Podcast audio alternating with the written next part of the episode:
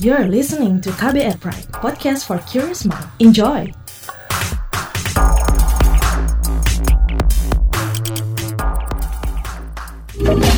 Kamu lagi dengerin What's Trending KBR Pagi.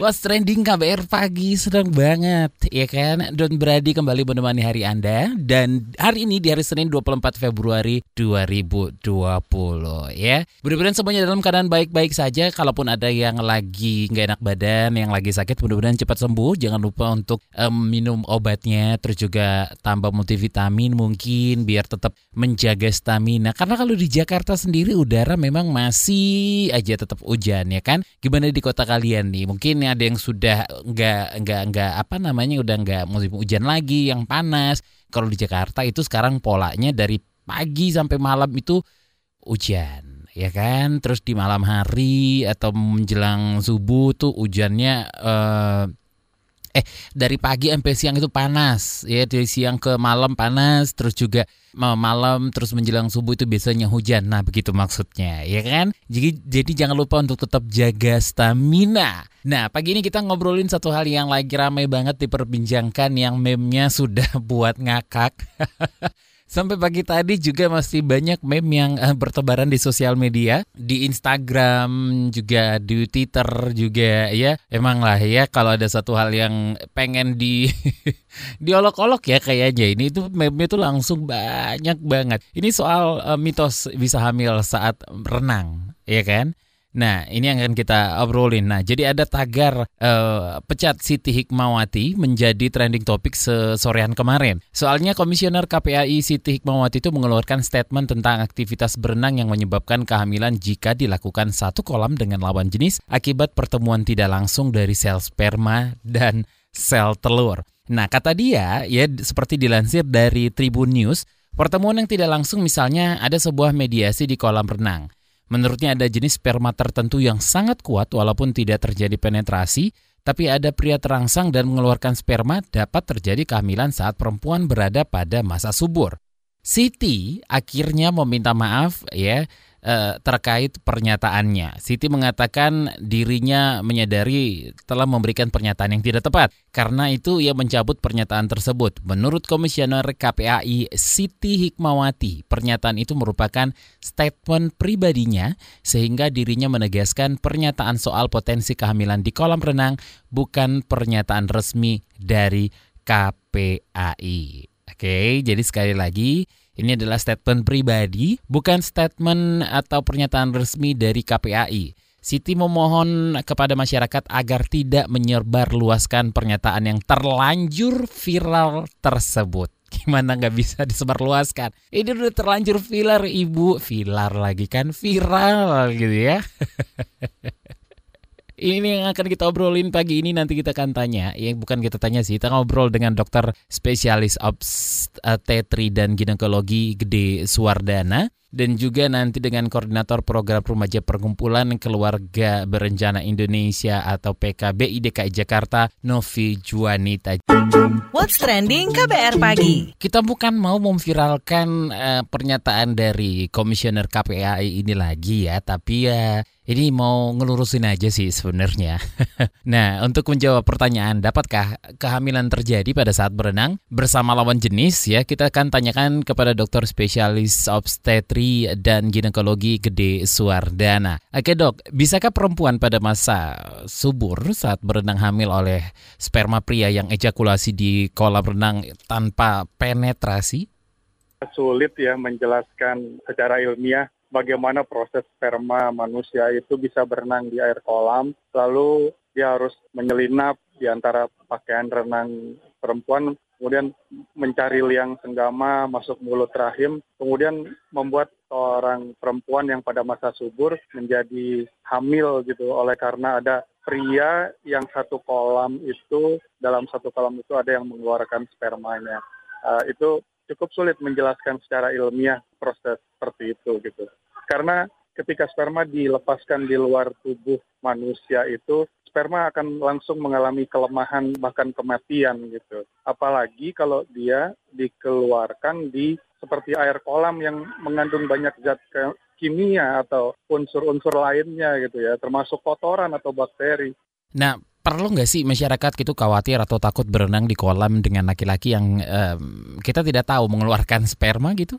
Iya, saya rasa tidak perlu khawatir sama sekali mengenai hal tersebut gitu karena tidak mudah untuk sperma bisa menembus sel telur. Kemudian apalagi kalau kita membicarakan untuk hamil, prosesnya panjang dan berliku-liku untuk bisa terjadinya kehamilan. Jangankan melalui sperma yang dilepas air kolam, dengan hubungan suami istri yang sah, yang teratur saja, itu tidak selalu mudah untuk terjadi kehamilan. Gitu. Nah, tapi pemahaman soal itu bagaimana di kalangan masyarakat? Penting nggak sih mengetahui soal ini lewat pendidikan seks yang memadai, dok? Saya rasa kalau kita berbicara tentang mitos, memang jawabannya adalah sudah sangat diperlukan ada sebuah sistem edukasi mengenai kesehatan reproduksi atau seksual bagi masyarakat awam agar semuanya memahami dan menyadari dengan baik bagaimana proses reproduksi yang sehat itu harus terjadi gitu. Terhindar dari penyakit, terhindar dari kehamilan, terhindar dari resiko infeksi menular, penyakit menular seksual, kemudian banyak hal-hal lain bagaimana termasuk menjaga agar organ-organ reproduksi itu mempunyai fungsi yang baik dan sehat gitu sehingga memungkinkan untuk terjadinya kehamilan gitu. Jadi saya rasa memang sudah sangat diperlukan apa sebuah sistem untuk edukasi kesehatan reproduksi bagi masyarakat awam. Kita kan sudah punya sistem pendidikan seksual mulai dari tingkat sekolah ya, eh, dari tingkat sekolah dan itu saya rasa pihak-pihak yang berwenang dengan kejadian ini menjadikan momentum untuk lebih memperbaiki sistem pendidikan seksual mulai dari tingkat sekolah gitu. Baik, terima kasih dokter spesialis obstetri dan ginekologi Gede Suwardana. What's trending KBR pagi? Al renang berenang yang kata jadi bisa hamil ini ya. Jadi eh, perlukan pendidikan seks diberikan sedini mungkin dan ya mungkin masih banyak eh, di antara kalian, di antara kita semua mungkin yang bingung bagaimana caranya memberikan pendidikan seks yang tepat di usia anak gitu ya. Kita akan obrolkan bareng koordinator program Remaja Perkumpulan Keluarga Berencana Indonesia PKBI DKI Jakarta ada Novi Juanita. Mbak Novi, pendidikan seks selama ini diberikan gimana sih Mbak Novi? Ya kalau yang kami rasakan gitu ya, uh, memang ketika pendidikan seks disebut aja gitu ya, banyak kemudian masyarakat akhirnya memaknainya secara berbeda gitu. Jadi dilihatnya, oh pendidikan seks gitu kan berarti entah itu mengajarkan, entah itu mengajak atau mengenalkan sejak dini kayak gitu-gitu. Jadi penerimaannya awalnya mulainya tuh negatif gitu sehingga makanya kami eh, PKBI DKI Jakarta itu sebenarnya memulainya lebih ke pendidikan kesehatan reproduksi gitu. Jadi apa namanya membuat nama pendidikannya itu sendiri sebenarnya lebih ramah dan lebih diterima gitu sama masyarakat. Jadi mulainya dengan penamaan yang lebih familiar kayak gitu di masyarakat. Nah, kemudian untuk juga masuk prosesnya ke institusi sekolah itu juga memang masih menjadi tantangan tersendiri gitu.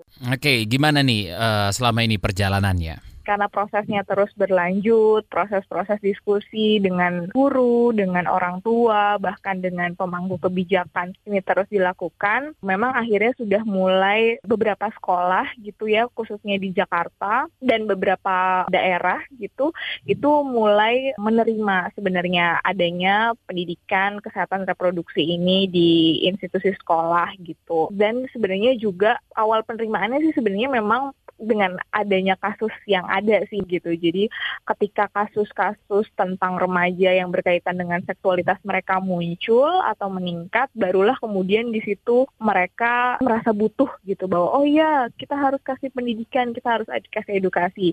Sementara kan sebenarnya esensinya pendidikan itu kan diberikan untuk mencegah sebelum adanya kasus-kasus atau kejadian kayak gitu. Jadi sebenarnya upaya-upaya yang terus didorong adalah bagaimana pendidikan ini harus selalu terus diberikan gitu, baik mau ada kasus atau sebelum ada kasus. Bagaimana anak mendapatkan atau mengakses pendidikan seks jika sumbernya um, tidak tepat mungkin? Karena sekarang sosial media itu kan marak banget dan bisa diakses di mana aja gitu.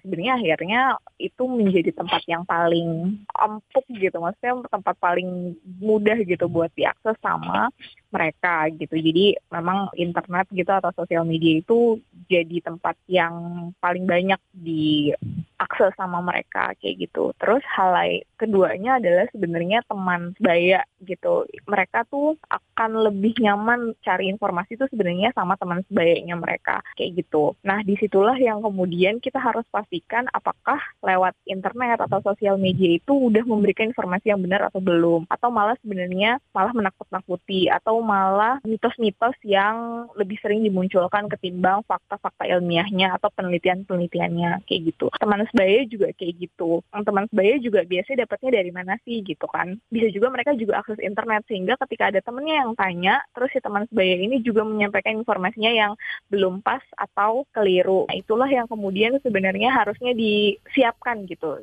sosial medianya sama si teman sebaya itu sendiri. Oke, seperti apa sebaiknya pendidikan itu diberikan? Sebenarnya yang paling penting adalah ngomongin soal pendidikan kesehatan reproduksi itu harus komprehensif. Jadi memang kampanye yang kami lakukan, kegiatan atau program yang kami yang PKBI jalankan terkait dengan pendidikan KESPRO itu adalah pendidikan kesehatan reproduksi yang komprehensif gitu.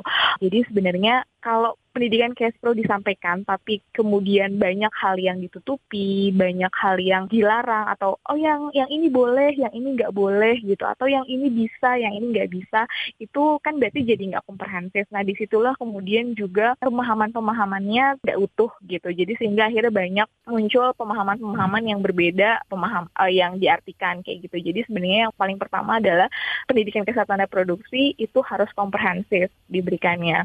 Terus kemudian memang harus diberikannya sedini mungkin melihat perkembangan zaman ya tentunya begitu. Jadi ketika oh, informasi itu bisa didapatkan di mana saja dan oleh siapa saja berarti sebenarnya sedini mungkin itu harus diberikan. Oke, terima kasih Koordinator Program Remaja Perkumpulan Keluarga Berencana Indonesia PKBI DKI Jakarta, Novi Juanita. What's Trending KBR Pagi Penasaran sama komentar Miss KBR? Ini dia Miss KBR. Aduh, kapan nih Jakarta bakalan bebas banjir? Nah, kemarin tuh ya, gara-gara hujan yang bertahan lebih kurang 4 jam, banyak banget kan daerah yang kebanjiran. Bahkan beberapa daerah yang belum pernah banjir, lah kok ini jadi banjir? Ada apa gerangan? Apa Jakarta bebas banjir itu sekadar mimpi semata? Ibu-ibu, bapak-bapak, anak perempuannya jangan boleh ya main di air banjir loh. Nanti bisa hamil. Ups. nah guyonan kayak itu kan emang sempat Miss KBR baca di lini masa selain cuitan perkara banjir. Itu sih sindiran ya Wak. Sindiran ke salah satu komisioner KPAI bernama Siti Hikmawati yang bilang kehamilan bisa tanpa penetrasi. Oh, tentu itu benar. Bayi tabung alias lewat IVF atau in vitro fertilization itu bukan sih yang dimaksud sama ibu Bu Siti KPAI? Kan Cek Siti sempat bilang tuh bahwasannya perempuan bisa hamil saat berenang di kolam bersama laki-laki. Itu lantaran ada jenis sperma yang kuat yang bisa masuk ke sel telur perempuan dengan mediasi kolam renang. ya kali air campur kaporin disamain sama cairan lubrikasi vagina. Uh, pagi-pagi deh. Gak apa-apa dong ya, kan ini penting. Bagian dari pendidikan seksual yang kudunya emang masuk kurikulum sekolah. Kan perlu banget kan informasi yang benar alias sahih itu biar nggak tersesat bukan? Lah jadinya ya gitu itulah kalau nggak pada nge sama informasi yang benar. Endingnya sih Bu Siti itu minta maaf lantaran pernyataan yang keliru dan itu pernyataan pribadinya bukan sebagai komisioner KPAI. Ya salam Ibu pejabat publik loh, Mbok ya CN Ricek dulu ya kan sis. Terus Bu Siti yang komisioner KPAI bidang kesehatan itu meminta warganet yang budiman tidak memviralkan pernyataannya itu. Aduh udah terlanjur deh, udah jadi bubur semuanya. Bahkan itu sempat muncul tagar yang bunyinya hashtag pecat Siti Hikmawati. Lagian kan banyak aspek yang bikin perempuan bisa hamil. Kualitas sperma, mutu ovum atau sel telur. Dan yang terpenting adalah suasana dalam organ reproduksi perempuan. Bukan begitu? Itu dia tadi komentar dari Miss KBR. Mau tahu besok Miss KBR bakal komentar apa lagi? Tungguin cuma di KBR Pagi. What's Trending KBR Pagi. Saya Don Brady pamit. Besok ketemu lagi ya. Have a nice day. Bye-bye. Terima kasih ya sudah dengerin What's Trending KBR Pagi. KBR Prime, cara asik mendengar berita. KBR Prime, podcast for curious mind.